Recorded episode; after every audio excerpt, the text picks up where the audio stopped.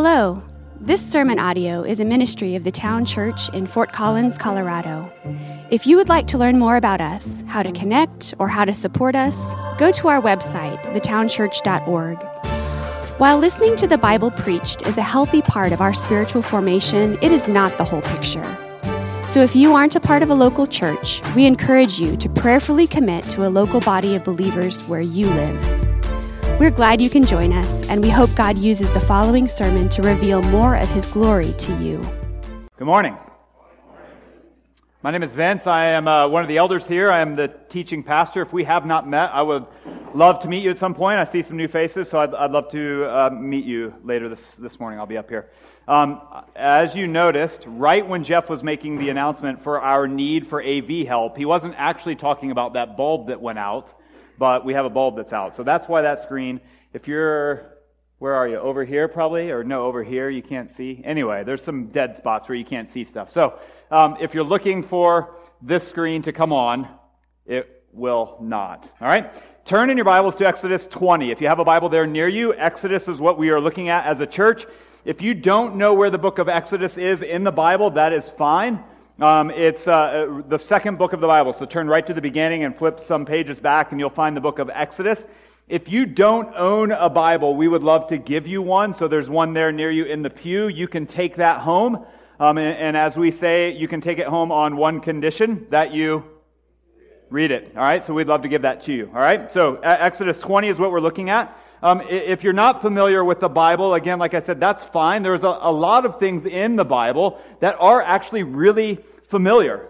Um, it, probably you've even heard uh, of some of the things that are there. You've probably heard the very well known story of Noah's Ark and the flood and how all the animals, two by two, had to come on. And you've probably heard the Christmas story where um, Mary and Joseph traveled a long way and they had a baby Jesus, and there's wise men and shepherds and, and angels and, and that whole thing. You've probably heard, if you've been to a wedding, you've probably heard the, the great love chapter of 1 Corinthians 13. Love is patient, love is kind, those, those things. If you've been maybe to a funeral, you've probably heard things like Psalm 23, the Lord is my shepherd, or even though I walk through the valley of the shadow of death, I will, will fear no evil. There are a lot of places in Scripture that are really familiar for us, um, and we hear them all the time. Maybe you've at least seen the reference to John 3:16, that's in the Bible. For God so loved the world that he gave his only son. The Bible has lots of, of really well-known sections. And today,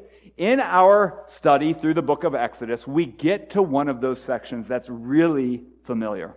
A really well known passage. If you haven't read it, you, you have probably at least heard uh, about what it's often called the Ten Commandments, right? So we, we've heard of that. We've, we've heard those. The Ten Commandments are very well known, and they're often used for many people as a moral guide. They're often used as a, a list of, of, of rights and wrongs that, that we've got to, to live by. People who, who really don't otherwise care for God or, or the Bible will often use the, the Ten Commandments as, as kind of a moral guide. We had a, a neighbor who was very open about their um, uh, unbelief of God or, or things that were in the, the Bible and, and uh, said to us often that I try to live a good life.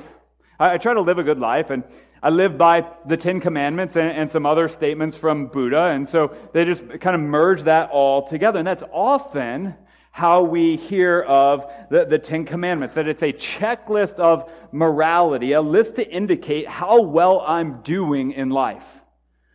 And I think to understand the Ten Commandments in the Bible, we've got to understand the original context in which they were given. And that's what we've been working through over the last month since, since August um, in this ongoing story of the book of Exodus. And so, if you remember the setting, if you've been with us, if not, let me, let me t- fill you in on the setting. Uh, the setting is this that these people, God's people, have been enslaved in Egypt for 400 plus years. And over a, a series of, of really wild events, God has freed them from slavery.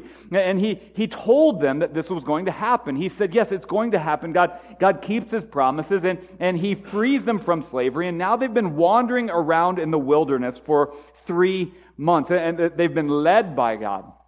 They've been provided for by God. They have been uh, directed by God through a cloud or through smoke or through a, a leader, this mediator, Moses. And the people have now finally settled into the wilderness at the foot of Mount Sinai. They've rested in at the foot of Mount Sinai where God promised they would settle in. Does God always keep his promises? Come on, let's hear that. Does God always keep his promises?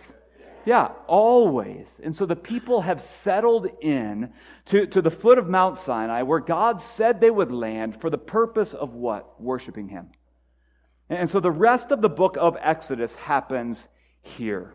The, the book of Exodus is, is evenly divided. Chapters 1 through 19, uh, we read about the rescue of a people from an evil king. Chapters 20 through 40, we read about the freedom of a people to serve and worship a good king. Now that's our life, isn't it? That we've been freed from and rescued from an evil way of life under the domain of an evil uh, king, an evil, evil ruler, and we've been freed into a life of worship uh, under a good king a people freed, a people saved from slavery for the purpose of worshiping a good God. That's the context for the setting of this really well known, famous passage of the Ten Commandments. And I think what often happens is we come to the Ten Commandments with the view that they are there to tell us how to live. Uh, they're there for me to know how I need to live. And while that's absolutely true, they're commandments for us that, that we are to, to live out. They're real commandments given to the people of God to show us how to live in right relationship with God. That's absolutely true. What often happens is the focus becomes me.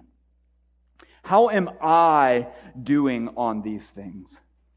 Am I living these things out? And so this morning, what I want to do for us is I want to help us turn that upside down and see that the focus is all pointing to God.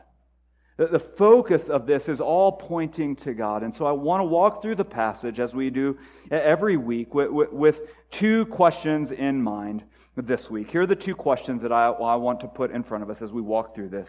First, what is the command? What's the command? What is it at face value? We're going to walk through all of them. What is the command? And then, secondly, what does the command say about the nature of God?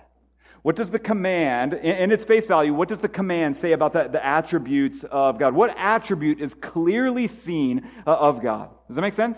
So that's how we're going to move through this, all right? So take a deep breath. We are going to read through the passage. I'll read through the passage. As, as a church, we prize the Word of God. And so, with the help of the Spirit and with God's direction, we read the Word of God and, and know that, that He will be um, showing us more of Himself. And, and we prize the Word of God so much that I'm going to ask you, if you're able, to join me in standing as I read this morning.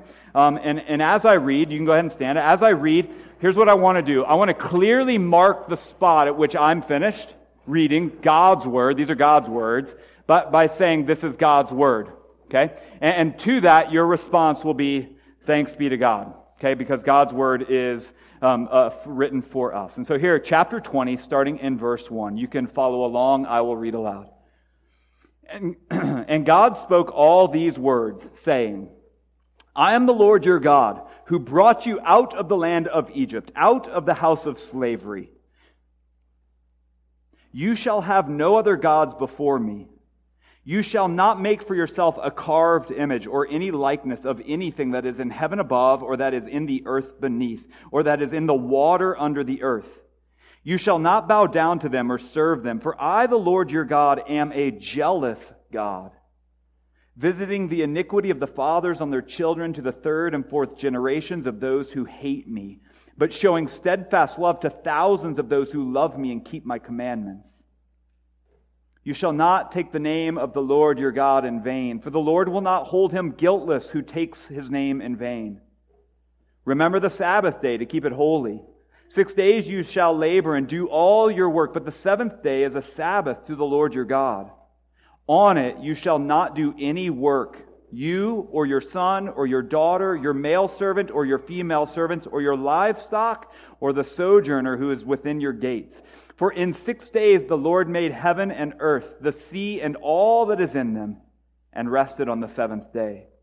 Therefore the Lord blessed the Sabbath day and made it holy. Honor your father and your mother, that your days may be long in the land that the Lord your God is giving you. You shall not murder. You shall not commit adultery. You shall not steal. You shall not bear false witness against your neighbor. You shall not covet your neighbor's house. You shall not covet your neighbor's wife, or his male servant, or his female servant, or his ox, or his donkey, or anything that is your neighbor's. Now, when all the people saw the thunder and the flashes of lightning and the sound of the trumpet and the mountain smoking, the people were afraid and trembled. And they stood far off and said to Moses, You speak to us, and we will listen, but do not let God speak to us, lest we die. Moses said to the people, Do not fear, for God has come to test you that the fear of him may be before you, that you may not sin. The people stood far off, while Moses drew near to the thick darkness where God was. This is God's word. Amen. You may have a seat. So, how does it all start? Right? We, we jump right into a passage. How does it all start? In the first two verses, here's what we see God speaks. God speaks. In those first two introductory verses, God speaks. And that's not to be taken lightly. Let's not just breeze over that and think, well, God, yes, yes, God speaks. I get it. No, don't take that lightly that the one and only true God is speaking. And not just speaking any old thing, but he's speaking to the people.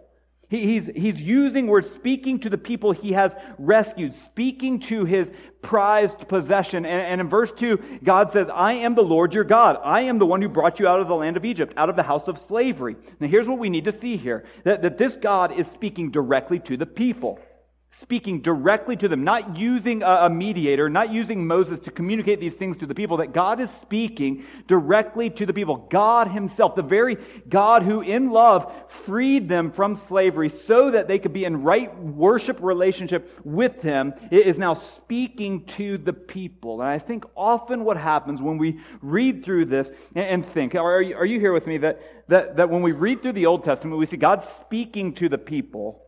I, I often think, well, that would be nice if he spoke to me like that. Then I would know what I'm supposed to do. Right? Then, then I would know. And I think what happens when we go in that direction is we neglect to remember that God has spoken to us, right? That we have his word that, that he speaks directly to us. And so let's not distance ourselves uh, from this so much that we neglect to remember that God speaks to us as well through, through his word, that God speaks. And, and, that's the setup to the Ten Commandments, or literally the, the ten words that God gives to the people so that they would know him, know that he's a holy God, know that he has called them in, to be holy, called them to obedient life to be holy. Now, this is covenant language. It's covenant language that he's using. God is making a covenant with the people. He's saying, I, I brought you into covenant relationship with me, and these are the overarching terms of this covenant. If you want to know how to be in relationship with me, I'm going to put out a covenant. I'm, I'm part of this covenant. You're part of this covenant. And, and these are the overarching terms of the covenant that, that I am giving to you. Right? And, and, so he just briefly states them. We'll get into a lot more explanation in the, the weeks to come. Lots more explanation, chapter after chapter of explanation of what some of these uh, things mean. But in light of the context, uh, the very uh, first straightforward command then makes a lot of sense, doesn't it? In light of the context that we just walked through, that God would say, I'm the Lord your God, the one who brought you out of the land of Egypt. That was me. You're my prized possession. I'm the one who brought you out, a holy people set apart I brought you out. And then what is the first straightforward command from God in verse 3? You shall have no other gods before me. I brought you out. I am your God. You have, you have no other gods before me. Uh, remember, here, here's the question we're asking. What's the command? The very straightforward command is this You shall have no other gods before me. Literally, the sense is you shall have no other gods besides me. No other gods. The one true God is one alone only. Now, that's a right and appropriate uh, thing for the people to hear. Why? Uh, because they've just lived generation after generation after generation in a place that had multiple gods. So, so their lifestyle was, was one that was in and, around a, a place of polytheism, multiple gods. God says, no, that cannot be. That cannot be. You shall have no other gods. And not only is this good for the people to hear as they come to come out of the culture they've been in, but this is good for the people to hear as they consider why they've been freed, right? Uh, uh, why they've been saved, why they have been called out of this. What was the purpose that God was freeing the people to do what? Worship Him. To, to worship God. The, the one true God is the one who has saved them for the purpose of worship. No other God has done that. No other God has done that. God did not rescue them so that they would have freedom of worship. I think we often feel that way, don't we? God has saved me, so now I can just sort of live a carefree life. That God, no, no, no. God has called them out of that so that they would worship Him alone. That's the command. You shall have no other gods uh, besides me. And, and we need to hear that as well. And so the second question is this What does the command say about the nature of God? Here's what uh, the first uh, of the Ten Commandments says about God God is jealous.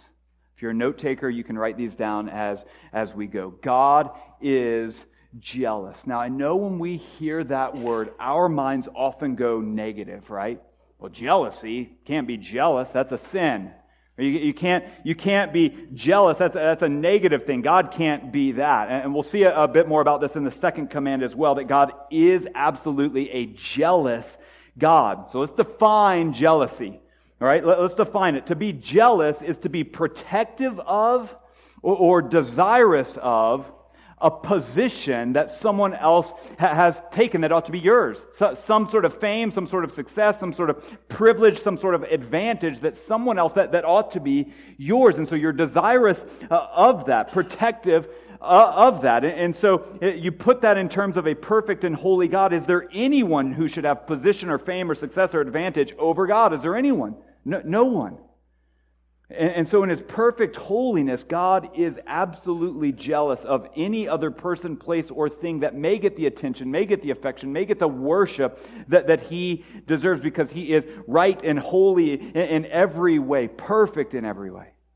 And this ought to be for us overwhelmingly powerful. If we stop to, to consider what is going on in this attribute. To know that we have a God, the God of the universe, who has called us his own, who has saved us to be eh, his own people, so, so that we can worship him. And that God is jealous of all of our attention. That ought to be overwhelmingly powerful to us. That we've not just been called into a, a, a, relationship where God says, ah, whatever, I'll take what you've got left over. No, that God is saying, I love you and I want to be in relationship with you so badly that I want all of your affection, all of your attention. I'm jealous of that. Command number two. Look at verse 4. You shall not make for yourself a carved image. God, God, goes on in verse 5, you shall not bow down to it, uh, uh, for I am a jealous God. Similar to the first one, uh, but let's answer the question what's the command? What's the prohibition here? What is the, the command? The command is uh, against idolatry. It's about the worship of other man made things, things that are not worthy of our attention, worthy of our affection, and especially not worthy of our worship. This is a command, a, a prohibition against worshiping man made idols. Man made idols. And this is crucial for the Israelites because they've just come out of Egypt and they're headed into Canaan. Both Egypt and Canaan are polytheistic cultures where they set up gods and set up idols and set up altars to, to bow down and worship. And so the people need to know that God will not have that. So, what's the command? You shall not worship man made idols. And what does that say about the nature of God? What does that say about the nature of God? It says this that God is worthy. Uh, God alone is worthy above all things uh, uh, in heaven, in earth, in the sea, above all things that we would create and fashion and form. God is the only one who is worthy of our worship, worthy of our affection, worthy of our attention. God is worthy. He says, You shall not bow down to these things or serve them or worship them. Why? He says, I, the Lord, your God, am a jealous God. And so it's as if God is saying, I've made you, listen, I've made you to worship me. I've created you to worship me. That's the very reason I, I, I, have created you and called you my own, and you are functioning as I've made you when you're doing the thing I've made you to do. God alone is worthy of worship. And so the command, as we'll see in, command number four, has a, longer explanation of how this is to all work out. He says, if you disobey this command, you will see and experience the punishment, the wrath of God. Disobedient generation after generation after generation of those who hate or oppose God will experience the just wrath uh, of God because God alone is worthy. And at the same time, verse 6 blows me away that God shows steadfast, ongoing love toward those who love and keep his commandments. That a worthy God, worthy of worship, also has love for his people. Love for a people who walk in these commands. God alone is worthy, demanding obedience, demanding worship. Command number three. What's the command? You shall not take the name of the Lord your God in vain. Right? That's the command. Um, that command may be confusing to many of us. In fact, that uh, command is, is the very command that has forced many of us over the years to say, oh my gosh. True? Right? Nah, don't say, oh my God. Okay, oh my gosh, right? And so we've gone in that direction based on what we think command number three is saying. But in light of the original context in Exodus 20, the, the idea is that God's name is a powerful name, and, and it's not to be used eh, like some magic word that gets you what you want.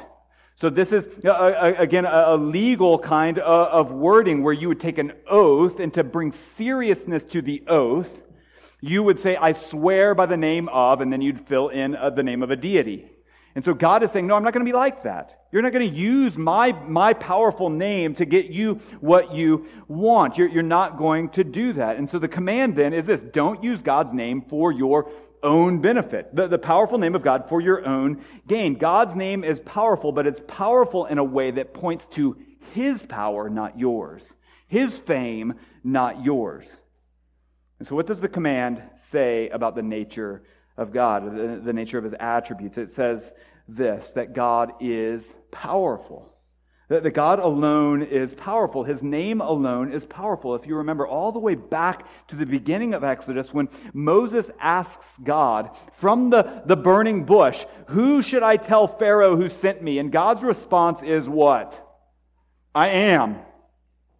Right? I, don't even have a name. I, I, no one's given me a name. I've made up a name for myself. You just go and tell Pharaoh, I am. The powerful name of God was given in such a way to show the others that He is all powerful and, and authoritative. God's name alone is powerful. But listen, not for our attention and not for our own purposes of pointing people to us, but for pointing people to the power and fame of God. Command number four. This one is not a prohibition. It's not a you shall not. Rather, it's a you shall, and it has a, a lengthier explanation. Uh, again, it starts in verse 8. Remember the Sabbath day to keep it holy. Right? The, the longest of the Ten Commandments, and, and to be honest, it's one that's really quite confusing to know how to obey today. Right? How do we do that? How, how are we supposed to, to do that? How, are, how am I to carry that out? And so, so what's the command? Right? What's the command? The command at its base level is explained in verse 9. Six days you shall labor and do all your work, but the seventh day is a Sabbath, literally a stoppage. It's, a stoppage to the Lord your God. Now, we've already seen this applied, haven't we, in, in Exodus 16, where God gave the people manna. He gave them bread to eat. And what did God tell them? He said, You're going to gather this bread, and you're going to gather, gather it every day, enough for that day. And on the sixth day, you're going to get, gather double that amount, because on the seventh day, you are to rest. You are not to gather. Right? And, and, so he's, uh, we've already seen this in, in, application. The people of God already knew this command through the practical provision of manna on, on the ground. And now they're hearing from God that it is an explicit command. Not just an application, but an explicit command to, to God to obey, to keep this day holy and set apart. This command is for everyone, God says. It's for a son, daughter, male, female servant, and even the livestock. This is a God given command to rest, and I think this is the part we need to hear. It's a God given command to rest and release control of what could happen on that last day. It, it, it's a way for us to, to release any, at least, semblance of what we think is our control. This is a day set aside with at least two things in mind. First, it's set aside as a day of no work and then, secondly, it's set aside as a day to the Lord your God to worship. Now, listen, friends, this day is counter to so much of what we believe and live out as Americans, isn't it? Uh, or maybe as humans. Maybe we'll put it that way as humans. It's an opposition to everything that, that we believe and live out. Because if I can just work a little bit more, I'll get ahead. And, and we even think if I can work a little bit more, then my rest will be better. But what happens on that day of rest, we work a little bit more. And we just continue to work and work and work. And so, counter to everything we believe and live out, we find so much worth and identity in our work that we cannot stop. It's an opposition. It's an opposition to, to this command. Our lives are in opposition to this command in, in, those two ways that we find so much identity in our work we can't stop. And then, second, we have a difficult time devoting time and space to restfully worship God. And this rhythm of rest and worship is not only healthy for our lives, not only healthy, but it's also a command from God. It's a command from God. And so, what does this command from God say about his nature, about his attributes? What does this command say about his attributes? It says this that God sustains. God sustains. Uh, God created all things. God created all things, not least of which was his prized creation, humankind. And not only did God create, but he continues to sustain his creation. His provision is ongoing. If you stop, he doesn't. And so he sustains what he's upholding. Command number four teaches us to trust that we are not in control. We should know that, but we don't. And so it teaches us that we are not in control, but God is, that he's worthy of our worship, that he's worthy of our time, that he's worthy of our, uh, our space uh, set aside for his own worship. God sustains so that we can trust, so that we can rest, so that we can worship. And this command is two parts. God is saying, stop work and, and rely on my sustaining power. And, and secondly, stop work and focus on worshiping me. And this is a command that I would love to see us growing in as a people, as a church. This is a command that I would love to see us growing in over the months and the years to, to come. What a blessing it would be, wouldn't it? If, if we would be a church marked by our joyful, rest filled worship of Almighty God. That there would be an ease to our gathering together to worship the Almighty God together. God is a sustaining God. That's four, right? The first four commands are, are there for us to, to see how we approach God, how we relate with God. And the next six commands are about our approach to others. But I want us to be careful that we don't separate those so much that we see some as important and some as high, right? High and mighty, and then some as, oh, we'll, we'll get to those maybe. Right? I, I want us to be careful to, to, to realize that God, the God of the universe, is speaking all 10 of these. And so let's, let's treat them with the same kind of weight. What is number five? We'll, we'll move through these a little more quickly. Verse 12.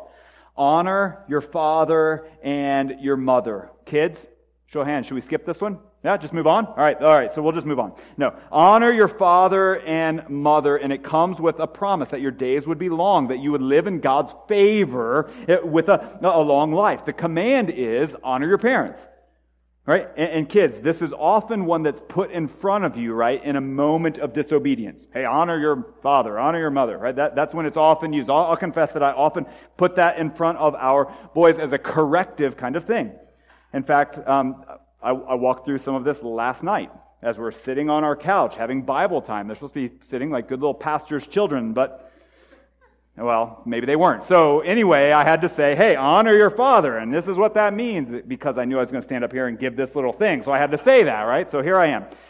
This is something we often put in front of children as correction. But, but let's go to the definition of honor.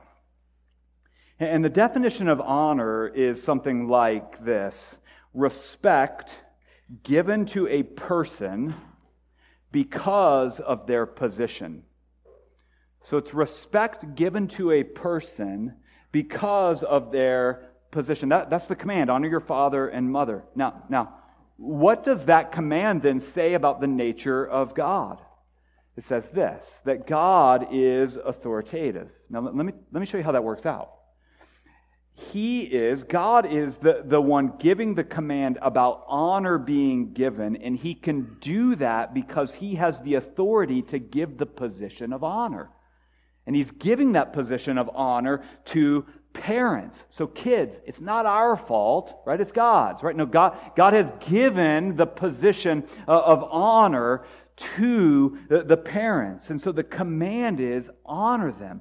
God is authoritative giving the authority over to the parents. The position there is there. And so honor is to be given to them. And so what we work toward as a family, we have five boys what we work toward as a family, and we failed, I failed multiple times, uh, but it's something like this. Uh, uh, boys, you, you understand that the command in Scripture is to honor your father and mother.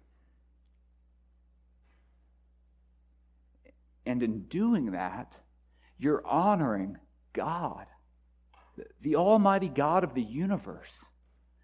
Isn't our desire as parents more than they would honor us? that they would worship God, that they would honor God. So this is an opportunity for us to say, yes, you've got areas in your life where you can, you can look to God and, and see more of God and honor Him.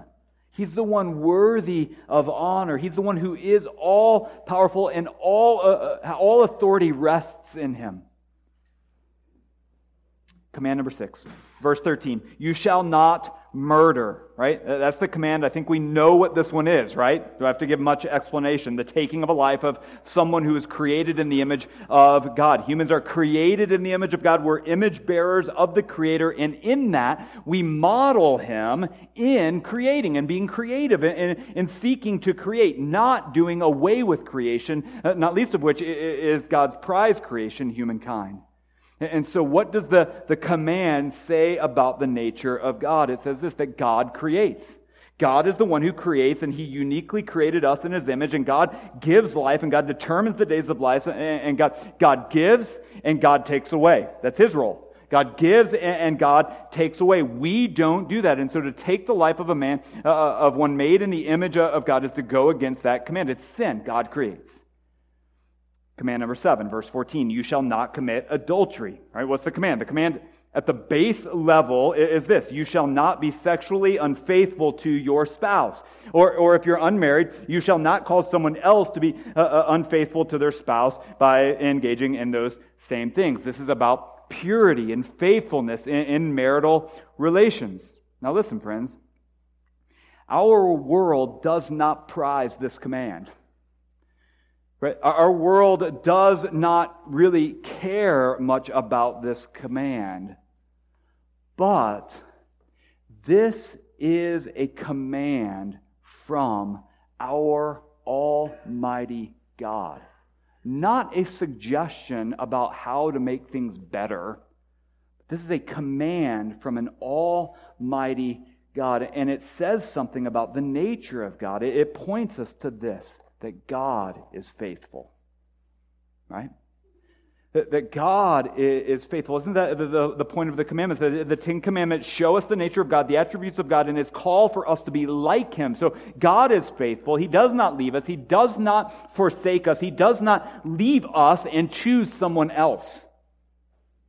Our, our God is faithful. He keeps His covenant and His commitment to us. God is faithful even when we don't deserve it. God is faithful.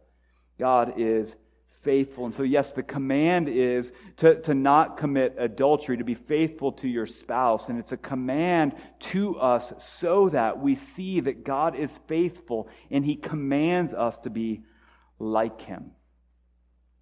Command number eight, verse 15.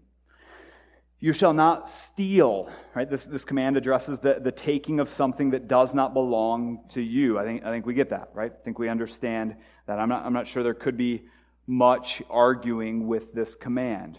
Although I suppose, I suppose I could go into all the ways we, we actually do this without even thinking about it, right? Where we would illegally obtain some song, some music, TV show, um, some movie off the internet. That, that's stealing, right? So we, we could go there. We could also go here. When you go to a restaurant, you say, I'm just going to have water. Can you give me a water cup? And what do you do? Orange Crush, right? So you do it. That's stealing. Stealing. Sorry? And we would say, well, those are just based on technicalities. But that's also a blatant sin uh, against a, a God who says, do not steal. I think it's more common than we realize. And so we don't brush it uh, aside. It's, it's common. We have a family of friends who, who um, the wife was in a place where she wanted um, items of clothing that they could not afford. And so, time after time, would go into store after store and steal things, even though she was caught on multiple occasions, would keep going back. This, this happens.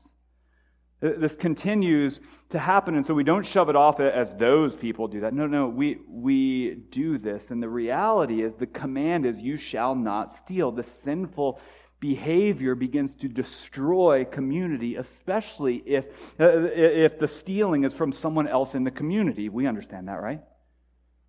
And so, what does the command say about the nature of God? It says this God provides. God provides. Doesn't a command like this point us in that direction? That we, ta- we don't take what is not ours because we trust in a God to provide all things that He thinks we ought to have.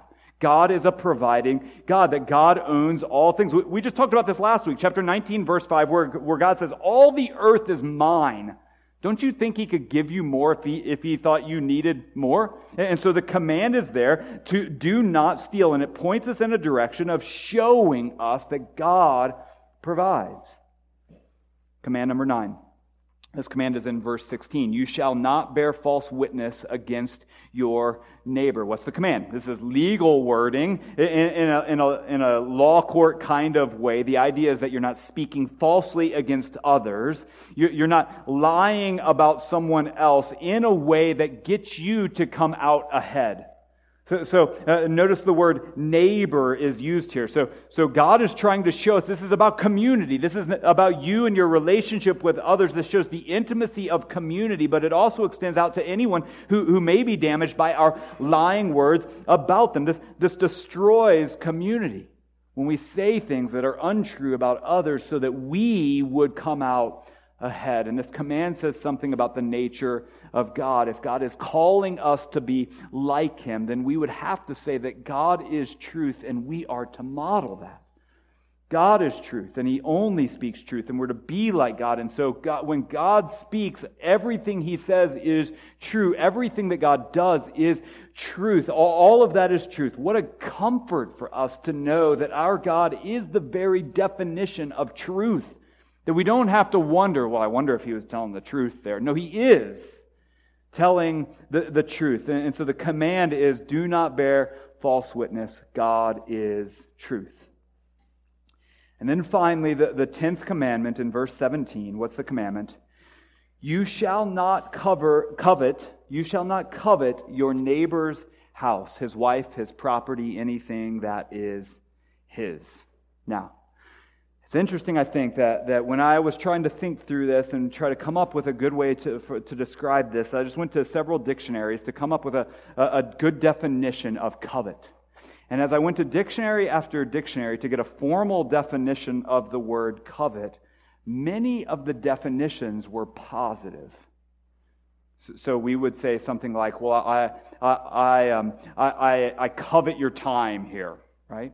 Or, or in Christian circles, we would say, I covet your prayers, brother, right? That you end it in brother, right? I covet your prayers.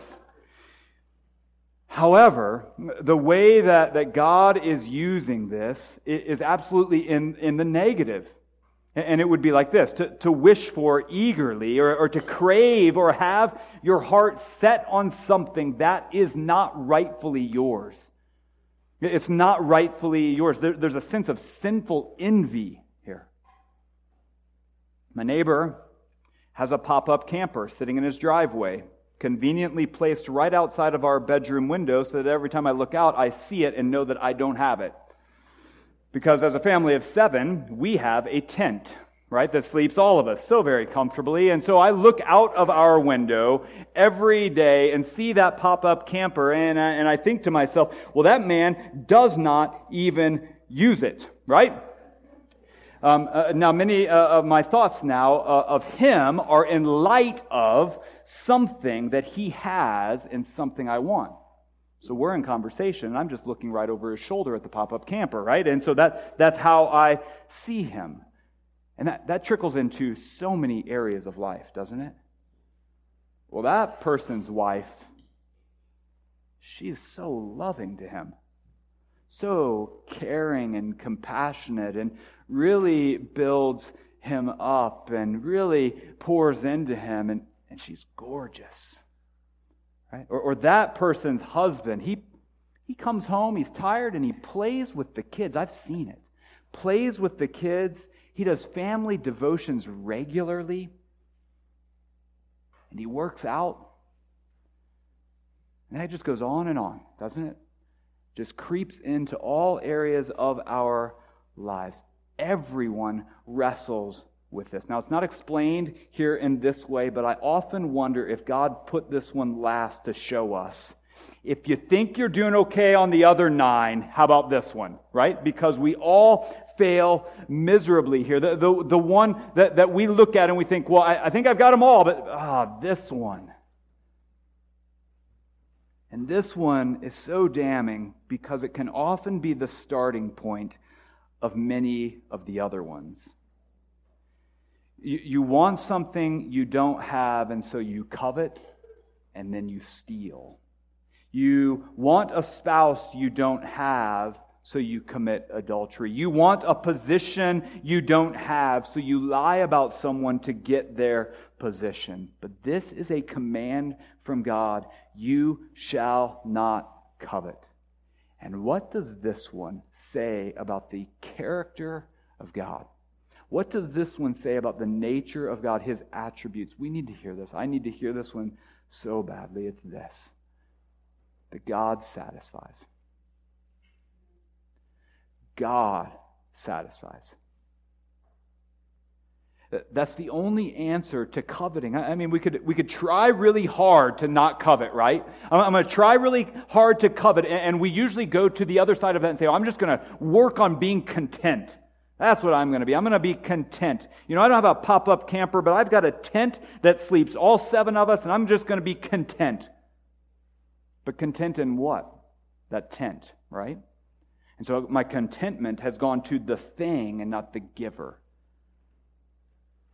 God alone satisfies. Finding our deep longings only met in the satisfaction of the one true God is the only remedy to a covetous heart. God alone satisfies. Now, friends, look at that list. Look at this list up here. That is our God.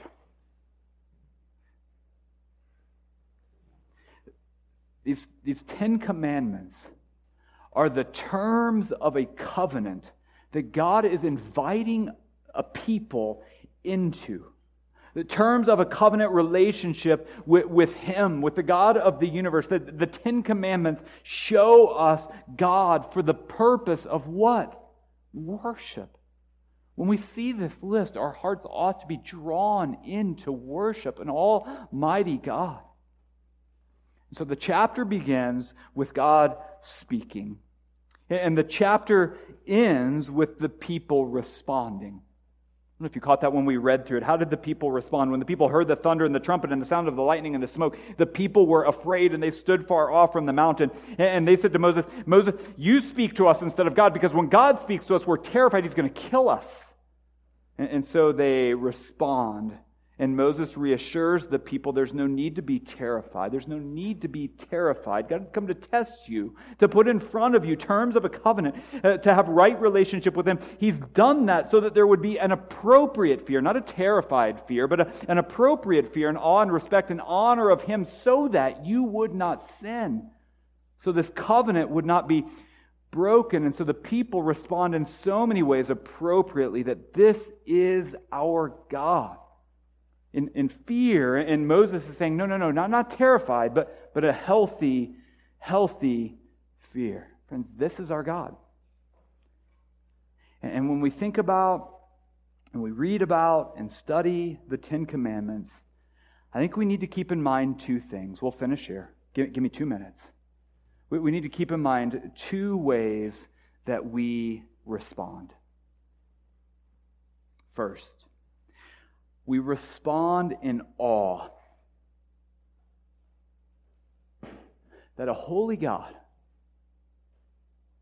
perfect and holy God, has given us laws to live by, given us terms of a covenant for right relationship. We live in awe that God would do that. That the God, the, the God of the universe would, would even interact with us let alone give us terms for how we can be in relationship with Him. We, we respond in awe. We, we feel the weight of God's commands to be sure, and often we feel the burden of obedience under those commands. We, we've just been 40 minutes, it's only been 40 minutes, 40 minutes talking through commands, and we feel the weight of that. We feel it. We hear commands about coveting and we just feel the weight, or we, we hear commands about keeping the Sabbath and I feel the weight. And we hear commands about lying or adultery or wherever, wherever that hits you, and we feel the weight. We sense the weight in these commands, and we're going to see it week after week after week in the, in the weeks to come. We're commanded to obedience in these things. It's weighty and it feels overwhelming, doesn't it? We respond in awe. Second, we respond in rejoicing that the weight of these commands has been lifted. Not taken away, yes, but lifted. These didn't just disappear. These commands are still there, and the weight is still there, but they've been lifted by the one who has obeyed them perfectly Jesus. The law, the commandments point us to our sin and our need for someone to deal with it. And try as we might, we cannot obey these perfectly. And there's, there's a penalty for disobedience, and the Bible's very clear that that penalty is death.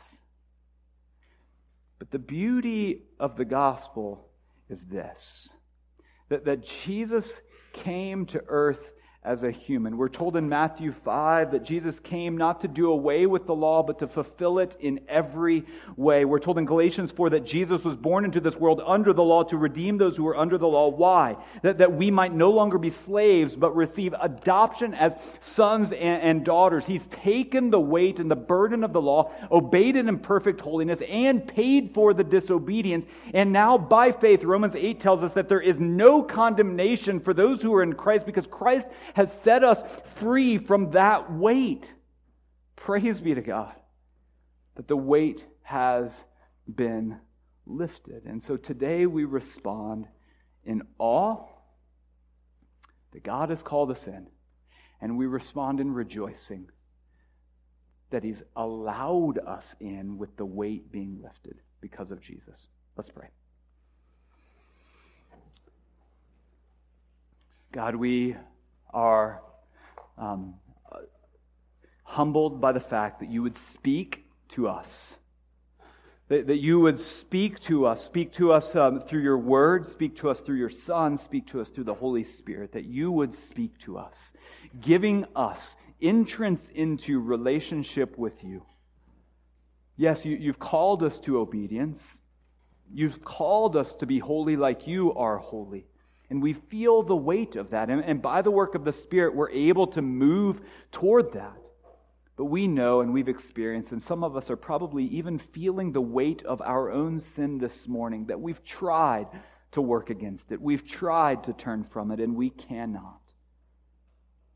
And so, God, my prayer for my friends here this morning is that as they feel the weight uh, of their sin, as I feel the weight of my own sin, that we would together respond in awe that you've invited us in and respond in rejoicing that the work has been finished through the death, burial, and resurrection of your Son, Jesus. I pray that we would believe that. Where we lack faith, give us more. We pray. Amen. Amen.